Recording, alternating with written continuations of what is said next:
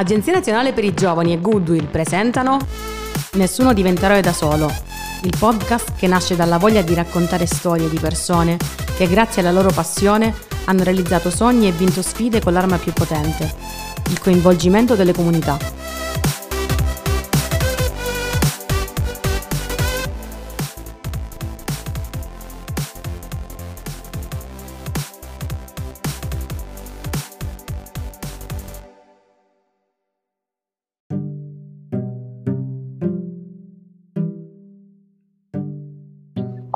Allora, innanzitutto grazie Davide, ora ci raggiungono Alessandra, Roberto, i nostri ospiti d'eccezione per aver accettato il nostro invito a partecipare a questo podcast.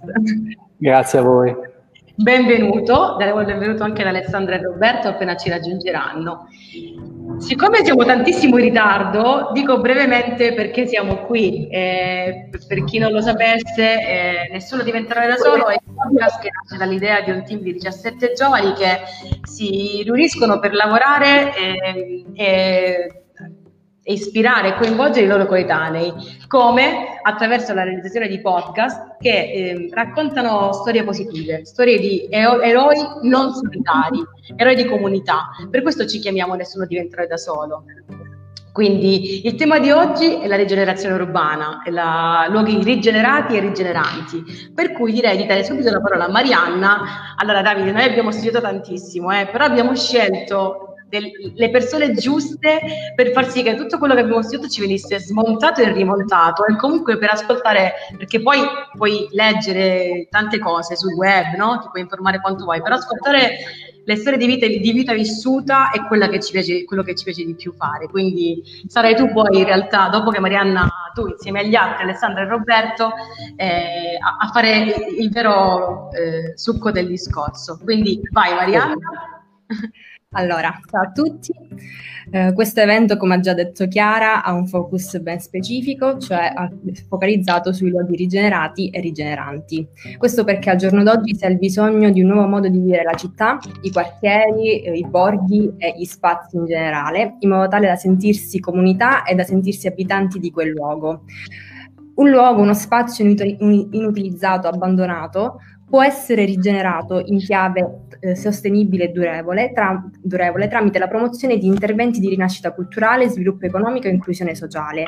Ma quando è che un luogo può definirsi effettivamente rigenerato? Quando diventa a sua volta rigenerante, cioè quando riesce a diventare esso stesso motore di rigenerazione, di cambiamento e quindi di innovazione. Molto spesso la rigenerazione di spazi ha significato dare vita a progetti o a promuovere grandi eventi per attrarre soprattutto investimenti e flussi di persone, ma questo molto spesso va ad accentuare... Marianna, la... devi perdonare, ma dobbiamo salutare Roberto che ci ha raggiunto. Ciao Roberto! ce l'abbiamo fatta. Eh, tu non lo sai, ma noi in realtà abbiamo appena iniziato. L'evento era alle due e mezza, sì, ci siamo già scusati ampiamente, quindi ti sei perso per il ritardo. Tranquillo, non abbiamo fatto più noi che tu, non ti preoccupare, quindi ci scusiamo a vicenda e ci scusiamo con tutti quelli che ci ascoltano. Eh, dicevamo innanzitutto grazie per aver accettato insieme ad Alessandra e Davide il nostro invito. Eh, stavamo facendo fare a Marianna una breve introduzione sul tema di oggi, come tu ben sai, è la rigenerazione urbana, i luoghi rigenerati e rigeneranti, eh, per poi lasciare la parola a voi, perché come dicevo a Davide ed Alessandra, quello che ci interessa sempre di più sono le storie di vita vissuta, quindi tu, il vostro enorme bagaglio e quindi poi lasceremo tutto il tempo a non voi. Ci, non, ci sopra, non ci sopravvalutare, eh? non ci sopravvalutare.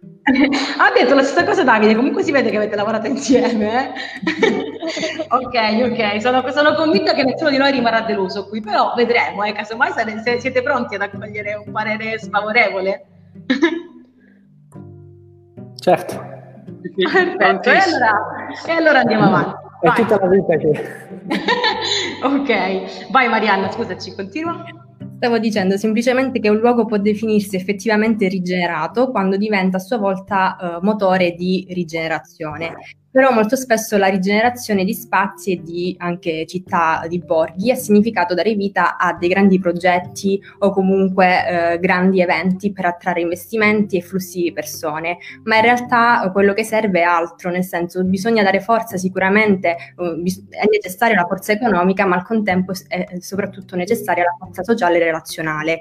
Quindi ehm, questi processi possono essere inglobati sotto l'etichetta di innovazione sociale, eh, da cui possiamo intendere te- quei tentativi di partire dal basso, quindi di partire dalla comunità stessa per comprendere quelli che sono i bisogni degli abitanti che vivono quel, quel luogo e cercare di rispondere a quei bisogni.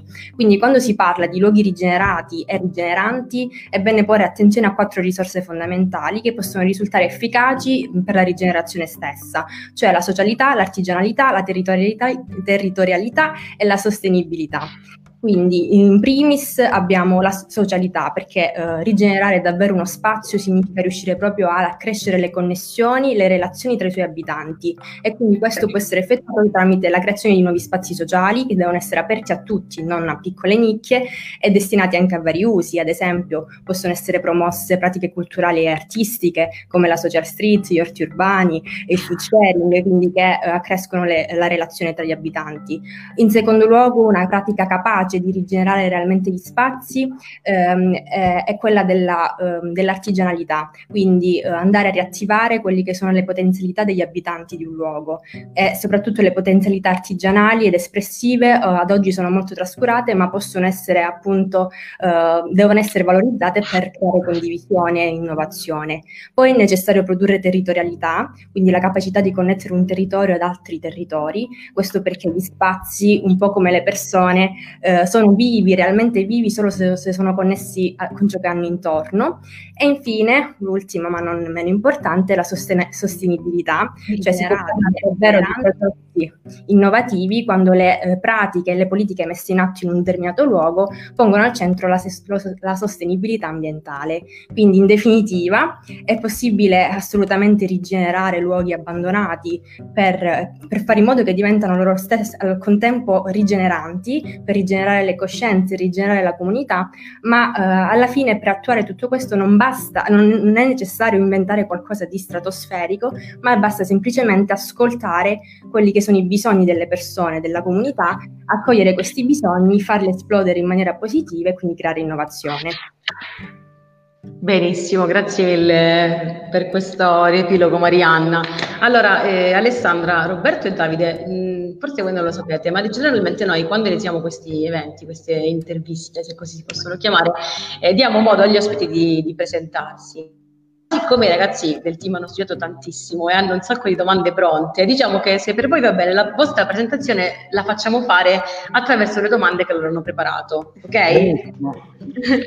ok, perfetto. Allora vi lascio il posto a loro. Inizia Valeria. Ok, um, effettivamente Chiara uh, ha sintetizzato un po' uh, quello che diciamo, la nostra voglia di sapere in questo momento, perché se abbiamo scelto un motivo ci sarà, insomma, non è del tutto casuale. Ehm, in particolare io volevo fare una domanda eh, a Roberto di cui ho letto veramente eh, tantissimo, quindi siccome sono rimasta particolarmente colpita e affascinata, allora vorrei che eh, Roberto ci raccontasse un po' eh, la sua storia, quindi chi è stato Roberto e chi è oggi Roberto Copolo. Da che anno devo cominciare? Fai tu. Va bene. Eh, eh, vabbè, è un po', un po' imbarazzante rispondere a una domanda di questa natura perché io non so nessuno.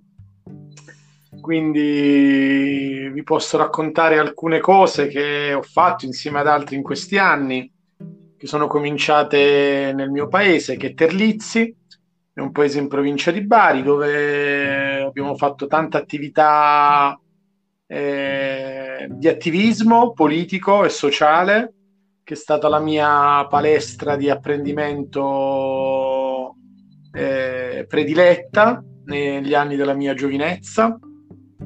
Quell'esperienza mi ha permesso di fare attività politica da quando insomma ero, ero molto giovane e di avere anche un approccio che poi ho portato nella mia attività professionale diciamo, provando a fare sempre cose che avessero un impatto nelle comunità in cui si sono realizzate.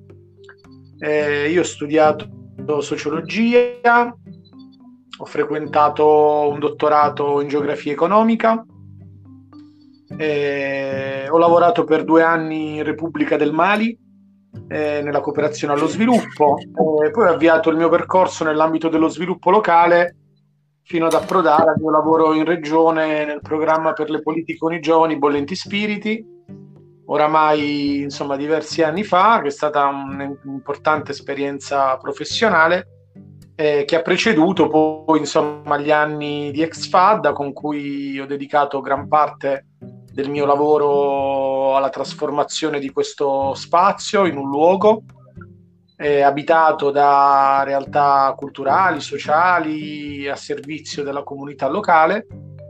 E, e attraverso questa esperienza poi sono nuovamente approdato eh, alla, alla, politica istituzionale perché sono stato chiamato due anni fa a fare l'assessore a Brindisi e alla programmazione economica, che è lo spazio insomma, di lavoro che ho condiviso con Davide.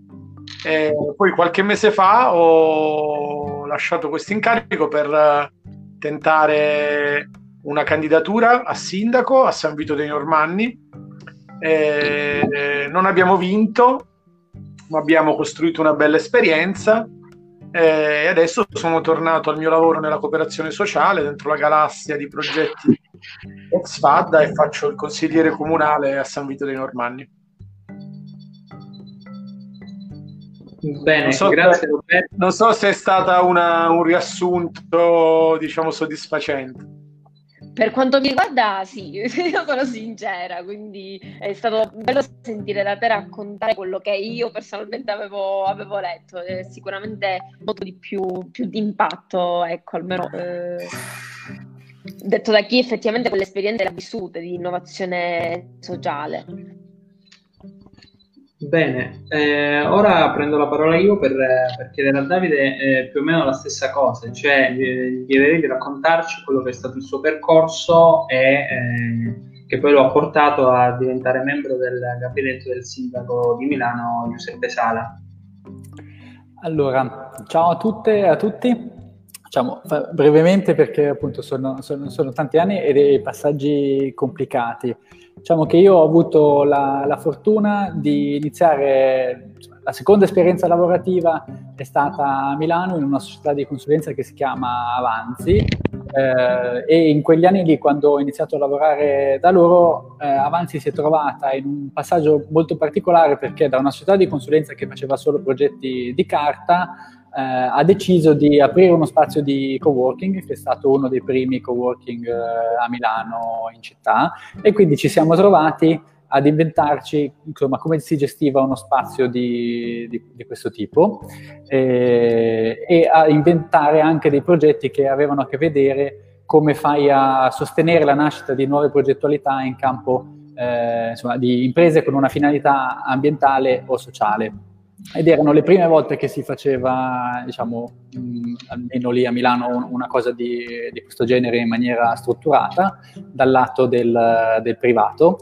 Questa esperienza qua mi ha fatto entrare in contatto con la, l'allora e l'attuale assessore allo sviluppo economico Cristina Tajani, che insomma mi ha, come dire, ci, ci siamo conosciuti e è capitato che iniziassi poi a lavorare anche con lei sul finire del, insomma, degli anni della, della giunta Pisapia. Tra l'altro la prima cosa che, eh, con cui avevamo cominciato a interagire era stato proprio un tavolo sulle politiche giovanili, quindi ci becchiamo in pieno. E da lì ho cominciato a lavorare per un, per un paio d'anni al, al Comune di Milano diciamo, come supporto tecnico eh, di questo assessorato. Con la mia domanda invece mi sposto un po' più a sud ehm, e quindi la rivolgo ad Alessandra. Sappiamo che accade molto spesso che potenzialità di un luogo non vengono sfruttate o non vengono capite, rischiando di sprecare a volte tanta bellezza e tante opportunità. Eh, per questo mi riferisco ad Alessandra chiedendogli innanzitutto, chiedendole innanzitutto eh, di raccontare la sua storia e nello specifico eh, di eh, raccontarci come e quando ha avvertito l'esigenza eh, di una valorizzazione del potenziale inespresso di un borgo come quello di Fiumefreddo. Salve, buonasera a tutti.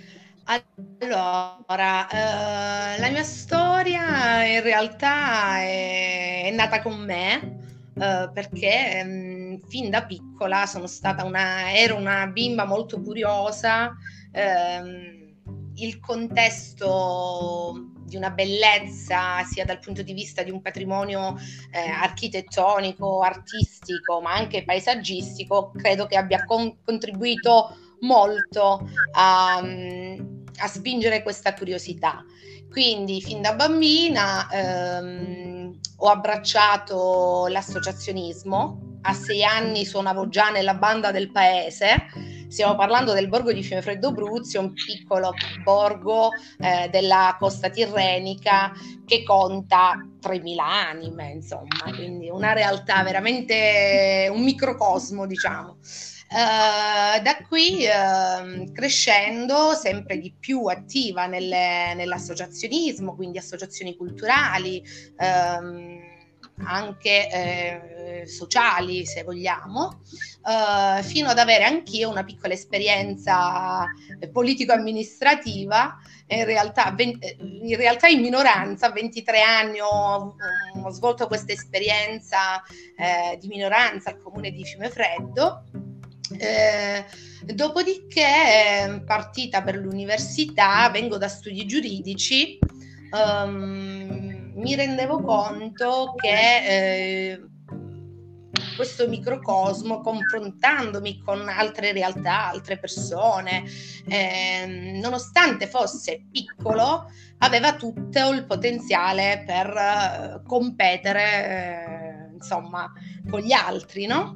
E quindi lungo, lungo, questo percorso ho avuto l'opportunità di conoscere un, una persona che si chiamava Sergio Zanardi, Uh, un bolognese in realtà che si occupava di turismo nella vita professionalmente perché lui era, scriveva per Mitos, una rivista insomma abbastanza accreditata nel settore e lui si trasferì in Calabria, mh, mm, ebbi modo di incontrarlo e, e non lo so, eh, fu un'ispirazione e decisi di fare della mia passione un, un, un lavoro eh, ho deciso di professionalizzarmi, quindi di prendere le varie abilitazioni eh, nell'ambito turistico e provare questa scommessa, ovviamente concentrandomi, partendo da casa mia, per poi eh, pensare a tutto il territorio, quindi alla Calabria tutta.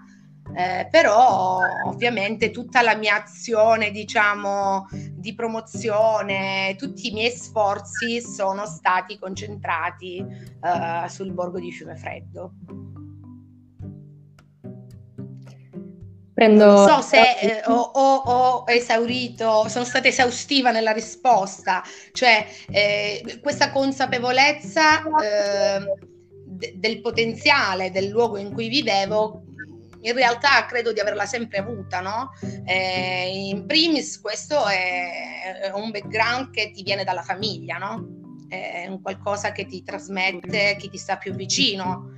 Eh, poi la possibilità di eh, vivere in una piccola realtà, però eh, riuscire ad assaporare tutti quegli aspetti, eh, l'aspetto culturale tramite le associazioni, sociale, eh, insomma, e quant'altro, ha, ha cresciuto in me sempre di più questa consapevolezza. Grazie Alessandra. Prendo la parola io per fare una domanda secca ad Alessandra sempre. Perché puntare sul turismo esperienziale? Allora, eh, questa è una domanda, domanda per me ancora più complessa, nel senso che la Calabria, eh, io parlo di Calabria perché io sono specializzata in Income in Calabria, mi occupo quindi di turismo culturale, esperienziale. Ehm, è vista, è sempre stata vista ancora oggi purtroppo, anche se prova a scrollarsi di dosso questa immagine, come la vacanza al mare. Punto in realtà eh, il nostro, a parte il territorio, no? che eh, abbiamo questa fortuna eh, di avere un po' tutto, chilometri e chilometri di costa, parchi, eh, cioè riusciamo a eh, andare a sciare dal mare ad andare a sciare, eh, a passare a sciare nella stessa giornata. Quindi insomma già il territorio mm, la, la dice tutta. Eh, perché l'esperienza? Perché in realtà oggi il viaggio eh, è, è, spinto, chi viaggia è spinto soprattutto da una necessità, no? Da una necessità che spesso è di tipo emozionale. Eh, quindi eh, molto, inizia a essere molto richiesto il turismo delle radici, quindi tutte quelle persone di seconda, terza generazione che hanno un legame con questa terra, magari un legame um, che si ha solo dai racconti dei, dei, dei nonni, dei genitori. Eh, e in più eh, anche tutte quelle passioni quindi c'è chi è appassionato di eh, cucina, enogastronomia, allora ama sviluppare un soggiorno eh, dove può attraverso un elemento come la gastronomia abbracciare anche l'autenticità del posto, le caratteristiche, le peculiarità, non solo, come dire, no? il cibo o il piatto in sé, ma è una, un, un, qualcosa che porta con sé tantissimo. Così tutto, tutti gli altri tipi di esperienze che possono essere dallo sport a, insomma, ad andare, parlavi prima di orti, esistono qui a Fiumefreddo c'è una bellissima realtà con la quale collaboro, un progetto importante eh, di ampie vedute che ha eh, diverse strutture, tra cui un'eno-osteria che ha degli orti. Questi orti non solo forniscono no, la materia prima per il locale, ma io eh, spesso mi è capitato di accompagnare famiglie, non lo so, di americani, eh, ad andare negli orti, raccogliere i prodotti, tornare, cucinarseli. C'erano bambini che non avevano mai visto una gallina, eh, cioè cose di questo tipo, no? Sicuramente un, un valore e una crescita, un, una bella esperienza per chi la vive. Grazie. Bene, adesso io voglio fare una, una nuova domanda a Davide perché leggendo la sua storia mh, mm, avevo, ho visto che eh, tu sei nato a Varese, diciamo, nelle, nelle vicinanze di Varese, eh, e poi hai, hai scelto per lavoro di trasferirti a Brindisi. Ecco, uh, volevo chiederti, mh, mm, noi siamo solitamente abituati a vedere i, noi ragazzi del sud che ci trasferiamo al nord in cerca di fortuna. Volevo sapere, insomma, cosa ti ha ispirato a, a fare il percorso inverso, ecco. Ok, eh, e vabbè, in realtà sono un mix di, di, ragioni personali, professionali e anche politiche, nel senso che comunque cioè, la scelta di trasferirmi qui e lavorare inizialmente con Roberto e adesso insomma continuare con il gruppo di lavoro che abbiamo messo in piedi è legata insomma, alla volontà di imparare qualcosa di nuovo perché come premessa io in realtà eh, ok vengo da Saronno un, dove fanno l'amaretto che è un posticino vicino a Milano ho, ho, iniziato a studiare a Milano, poi dopo mi sono trasferito a Firenze, poi ho fatto il primo lavoro a Roma, poi eh, ho fatto un passaggio in Trentino, insomma eh, ero, ero, già un, un, po' girovago. Sono ritornato a Milano per, uh, per ragioni di, di, lavoro ed è iniziata questa esperienza a cavallo tra insomma, il, il lavoro nel privato e poi l'attività nella pubblica amministrazione. Uh, io diciamo che ormai ho capito dopo un po' di anni che sono più bravo ad iniziare le cose o a fare dei prototipi piuttosto che a farli, cioè, insomma, non farli davvero, però insomma, a, a, ripeterli nel corso del tempo. Quindi negli anni, con, negli ultimi anni con la giunta Pisapia eh, abbiamo avuto la fortuna di sviluppare una serie di politiche nuove legate al crowdfunding civico, all'economia della collaborazione, eh, piuttosto che a supporto a appunto, forme di innovazione sociale e, e processi di rigenerazione urbana Quando abbiamo cominciato con, con, il sindaco Sala, queste cose sono state messe a sistema ed è nata tutta una nuova politica sulle, sui quartieri e sulle periferie con degli strumenti più adatti. E a quel punto lì poi è iniziata una fase che per me, eh, è, insomma, io la consideravo un po' meno stimolante per me personalmente, perché poi invece le sfide sono sempre eh, ancora belle. E per cui ho anche per ragioni personali, perché la compagna con cui stavo insomma, mi aveva stimolato a dire trasferiamoci in un'altra regione perché io non mi trovo tanto bene a Milano. Eh, insomma, alla fine abbiamo deciso di provare con, con, la Puglia. Nel guardare le opportunità che c'erano insomma, a disposizione, avevo trovato un avviso pubblico per candidarmi ad andare a lavorare a Brindisi e eh, lavorare a questo laboratorio di innovazione urbana e quindi insomma poi mi sono trovato qua e mi è sembrata una sfida diciamo stimolante perché si trattava di fare le stesse cose in un contesto molto diverso. In termini di ragionamento mio personale mi sono detto ok hai capito qualcosa di come funziona una città grande del, del nord Italia, andiamo a vedere come funziona una città media in un altro contesto e il tema che sto provando a sviluppare è come funzionano le città in generale. Benissimo, eh, proprio prendendo spunto da quello che hai detto, ehm, volevo chiederti insomma eh, di, di, raccontarci un po' l'esperienza di Brindisi. Sì, allora, noi diciamo che su, Roberto magari dopo lo, lo dirà, nel senso le, c'è una nuova amministrazione da due anni e mezzo ormai eh, a Brindisi, guidata da un sindaco che si chiama eh, Riccardo Rossi, è, è un'amministrazione che ha una componente civica molto importante. Eh, Brindisi è una città eh, un po' particolare, non tanto nota alle, alle cronache per delle cose belle, ma per un passato un po' turbolento legato a una vicenda di industrializzazione. Brindisi è un po' la cugina uh, di Taranto, solo che siccome non c'è un solo eh, incriminato rispetto ai danni che si sono creati, cioè non c'è l'ILVA, ma ci sono 4-5 realtà, c'è la centrale a carbone più grande d'Europa, c'è il petrolchimico eh, e ci sono altre industrie che hanno un po' inquinato il territorio, non è così nota. Il problema di, della città è quello che si è creata una sorta di desertificazione sociale ed economica nel corso del tempo a causa di questa presenza forte del, dell'industria pesante che per un paio di decenni ha generato lavoro e ha fatto aumentare la popolazione poi dopo la cosa invece eh, si, è, si, è, capito che come modello di sviluppo non, non, funzionava.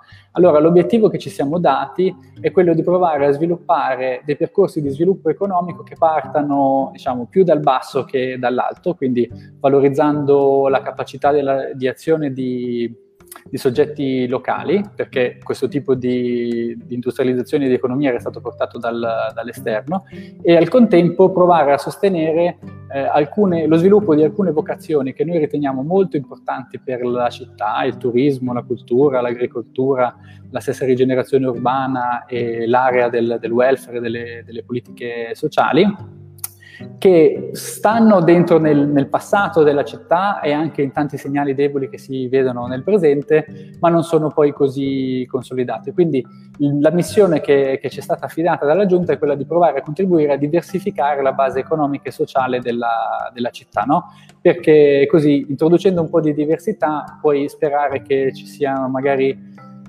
una migliore resilienza di fronte alle incertezze che ha l'economia nel, nel, futuro, perché se tu sei fortemente specializzato in, in, un'area o in un settore economico, se quel settore va in crisi, poi dopo la città fa fatica a marciare. E per cui abbiamo, con poche risorse derivanti da un bando da, da, un finanziamento regionale che non era stato completamente utilizzato dalle amministrazioni passate, abbiamo iniziato a intercettare gruppi locali che, che, proponevano progettualità in linea con questa idea, dare dei piccoli finanziamenti e fornirgli delle, delle, insomma, delle forme di, di, supporto e sostegno.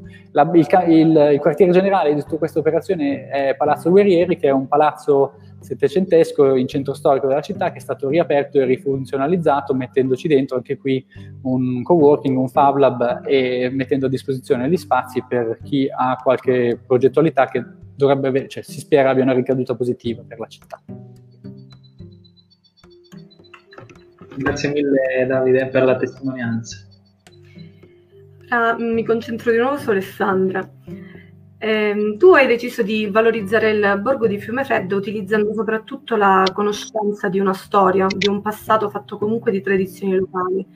La storia è fondamentale ed è fondamentale anche eh, la, lo studio della paesologia.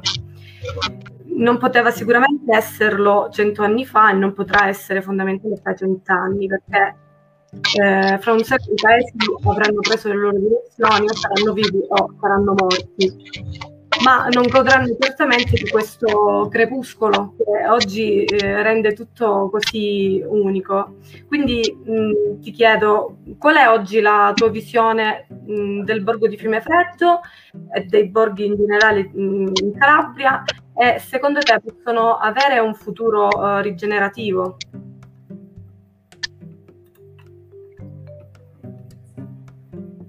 Non ti sentiamo Alessandra.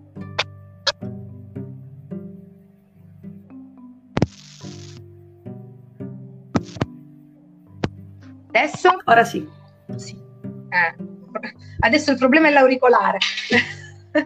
allora, dicevo, il momento, il momento storico in cui viviamo, insomma, ci sta dimostrando quanto la, il modello città inizia a star stretto, inizia ad avere grossi limiti e anche ad avere alcune problematiche, no? Eh, vediamo questa eh, sorta di fuga dalle città adesso con, eh, insomma, in piena pandemia.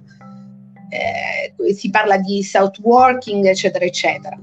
Um, credo che eh, i nostri borghi possano essere veramente un luogo eh, di rigenerazione, però molto sta a noi, sta appunto alle comunità, essere capaci di eh, saper accogliere, eh, saper adeguarsi ehm, e fare delle azioni mirate affinché come dire, questi, questi, paesi possano sopravvivere. Tu hai appena detto, probabilmente tra cento anni, no? questi luoghi o saranno vivi o saranno morti.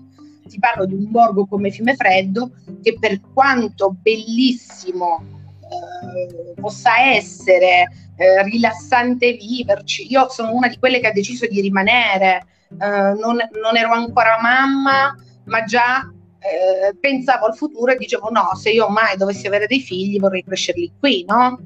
Dove c'è una qualità della vita intesa non dagli standard, diciamo, economici, ma eh, l'aria che respiriamo, il sole, il cibo, insomma, tutte quelle cose che ci diciamo sempre, no? Però poi ci sono tutti quegli aspetti no? legati all'economia, alla sostenibilità, al poter vivere, cioè il lavoro, eh, tutte quelle, quelle, cose che purtroppo eh, oggi sono carenti. Dobbiamo essere in grado, ecco, dovremmo affidarci a professionisti come Davide, bisognerebbe avere la lungimiranza da parte di chi ha il potere decisionale, e sono le istituzioni, eh, partendo dagli enti locali, no?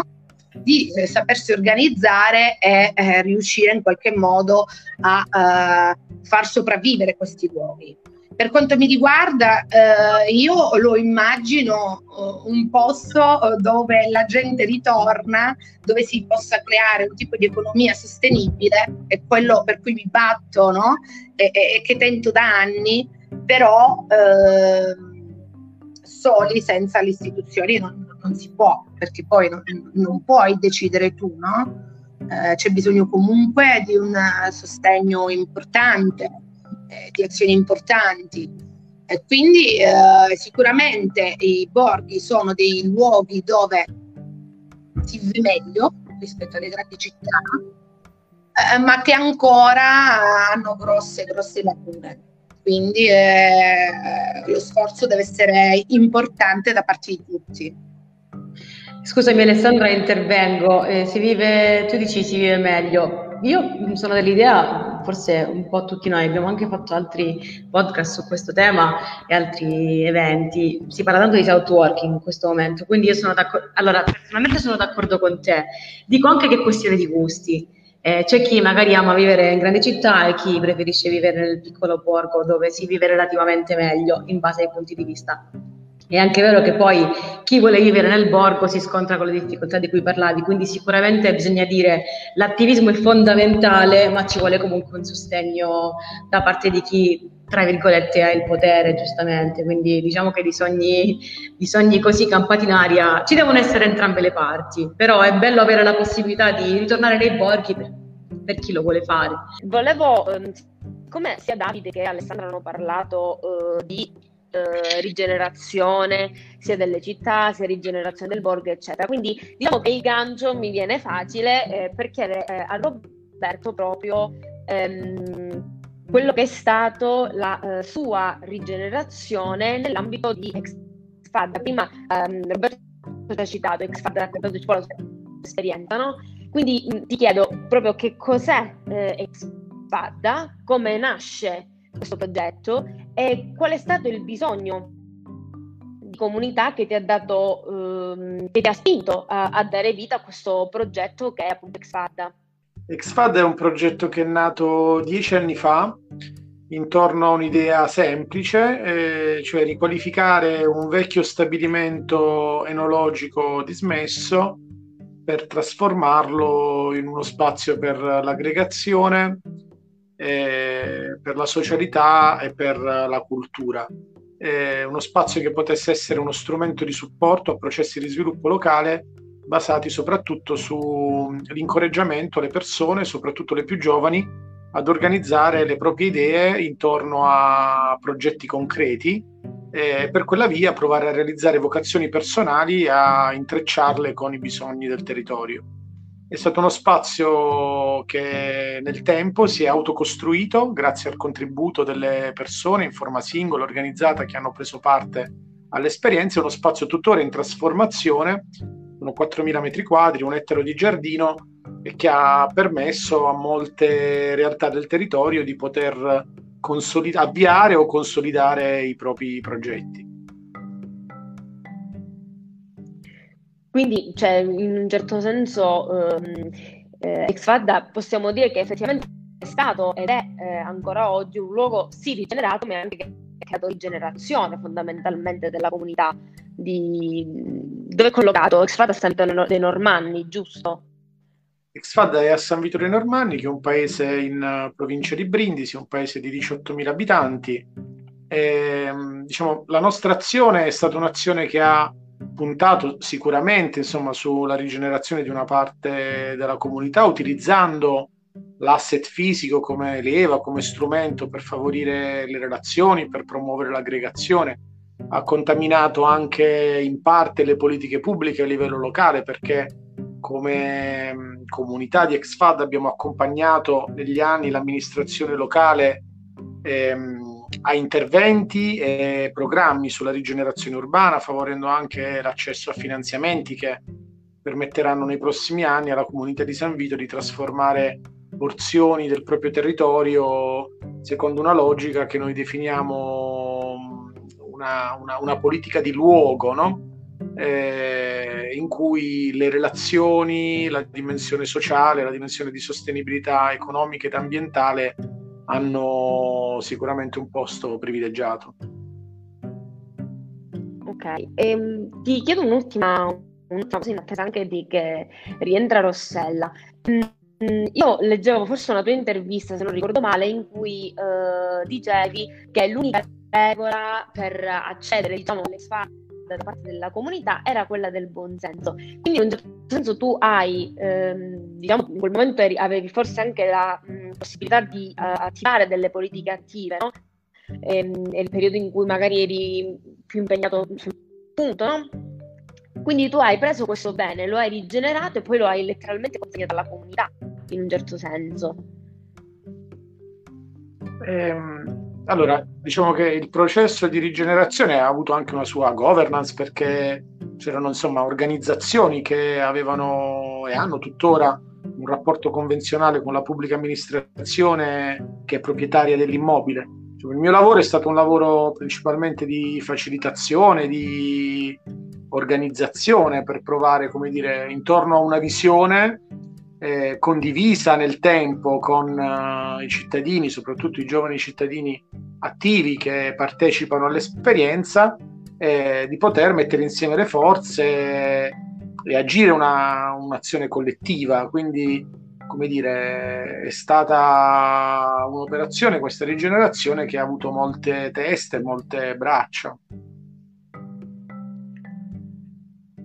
Ok, va bene. Eh, io eh, a questo punto passerei direttamente la parola eh, a Chiara eh, per fare un'ultima incredibile domanda, perché diciamo è la nostra domanda a eh, clou, diciamo che facciamo a tutti i nostri role model. Allora sì, prendo la parola io e per eh, fare questa domanda conclusiva che riserviamo a tutti i nostri ospiti, role model, perché per noi sono proprio di ispirazione, li scegliamo non a caso ovviamente. E posto che secondo me potremmo stare qui a parlare ore e ore, io ho preso degli appunti, cioè parole chiave tipo attivismo sociale, palestra di apprendimento, favori di aggregazione, socialità, cultura, quindi abbiamo messo un sacco di roba sul piatto che mi auguro che i ragazzi che noi vorremmo tentare di coinvolgere possano carpire, fare loro e, e, e, attivarsi in prima persona perché è fondamentale che ciascuno di noi faccia il proprio. Eh, se ciascuno di noi fa un, un una piccola azione il mondo diventa un posto di migliore, probabilmente quello che ciascuno di noi sogna. Vado, la domanda conclusiva che riserviamo a tutti è, eh, faccio in ordine Davide, poi Roberto, poi Alessandra, così chiudiamo con una donna, innanzitutto che noi ci teniamo tantissimo e perché mi apparite così sullo schermo, quindi voi lo sapete, il nostro progetto si chiama Nessuno diventerà da solo perché siamo fortemente convinti che da soli si va lontanissimi, probabilmente si può arrivare molto molto molto lontano, ma insieme si va ancora più lontano e soprattutto è molto più divertente.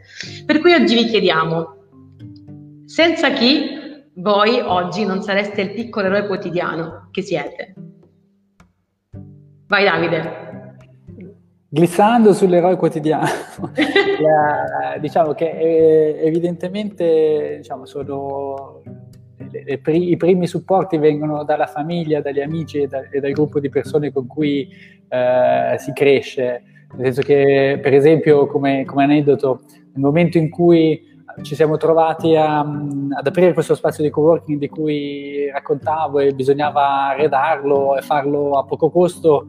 Cioè, quella persona che mi ha aiutato era un mio compagno dell'asilo eh, e quindi credo che eh, tanti di noi eh, attingano poi alle, alle, alle, reti anche più vicine per eh, innescare i, i, processi in cui sono coinvolti. E poi dopo, come, come ha già detto Roberto, ogni vicenda eh, che, che, abbiamo attraversato è una vicenda collettiva, per cui dai miei colleghi in avanti a un gruppo di persone fantastiche che ho conosciuto in un'associazione che si chiama Arena, piuttosto che con i colleghi del, del Comune di Milano e le persone con cui ho iniziato tardi nella vita eh, a fare politica, insomma sono le persone con cui mi, insomma, mi ti confronti ogni giorno e, e da lì trai lo slancio e le energie per fare delle cose. Poi per me sono particolarmente, insomma, in questo quadro in cui potrei nominare veramente decine di persone, sono particolarmente significative eh, tre persone e lo uso un po' come, come provocazione. Giulio e Sabina sono eh, le persone con cui abbiamo fondato la prima associazione, della, in quel caso lì, della, della mia vita. Eravamo all'università e abbiamo detto ma perché non possiamo provare a fare dei processi di partecipazione? E abbiamo iniziato a fare degli esperimenti in un piccolo comune toscano che si chiamava San Gimignano con un'associazione che si, chiama, uh, si chiamava Sinapsi, nata e morta nel giro di cinque anni perché serviva proprio a metterci insieme.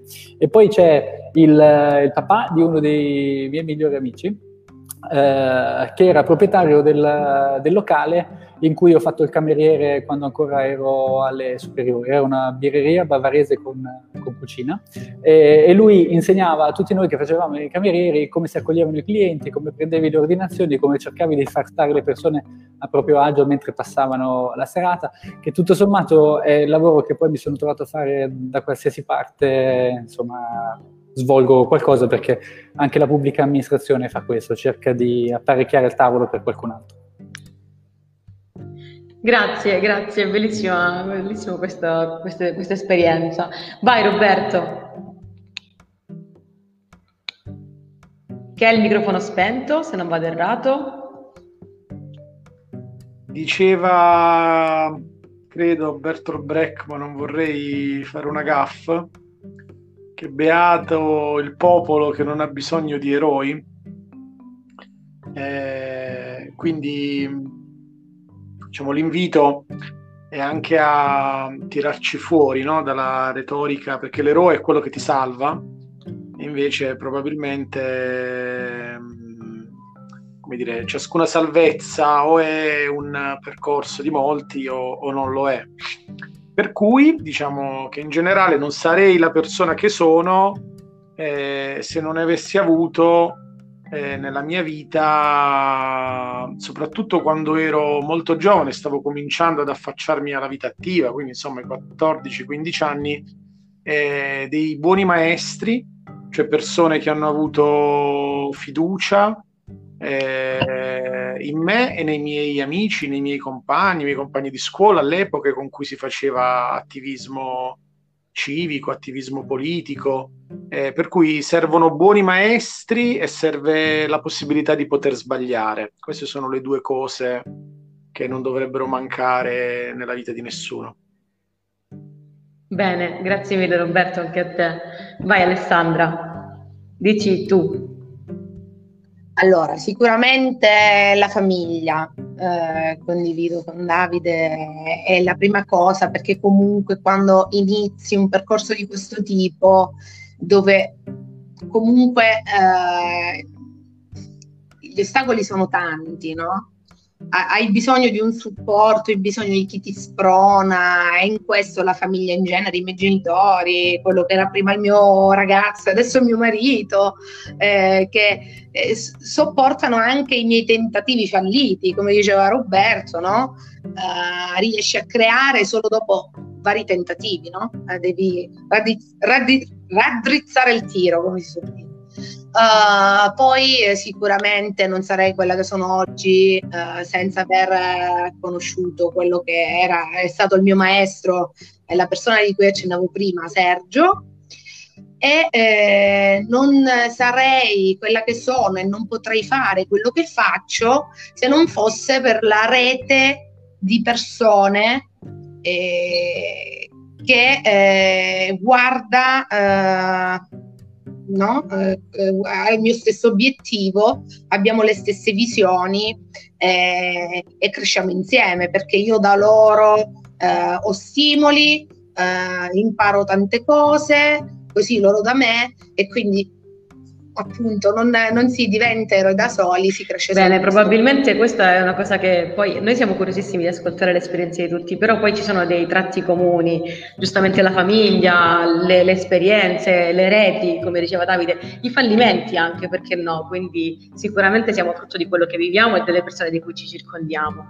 Allora, eh, io, noi vi ringraziamo tantissimo ancora per aver preso parte eh, al nostro evento, aver accettato il nostro invito, vi ringraziamo per aver partecipato perché chi meglio di voi, davvero lo diciamo, secondo noi eh, poteva parlare insieme a noi di luoghi rigenerati e rigeneranti, quindi luoghi che attraverso la rigenerazione diventano a loro volta motore di rigenerazione perché magari attivano delle comunità, delle associazioni, della, eh, quella cultura di, di di aver voglia di prendersi cura dei beni perché sono di tutti e di restituirli alla, alla società. Ecco, magari spesso e volentieri anche senza guadagnarci un proprio conto personale, ma per il semplice dire ho fatto del mio perché sono contenta ed è giusto così.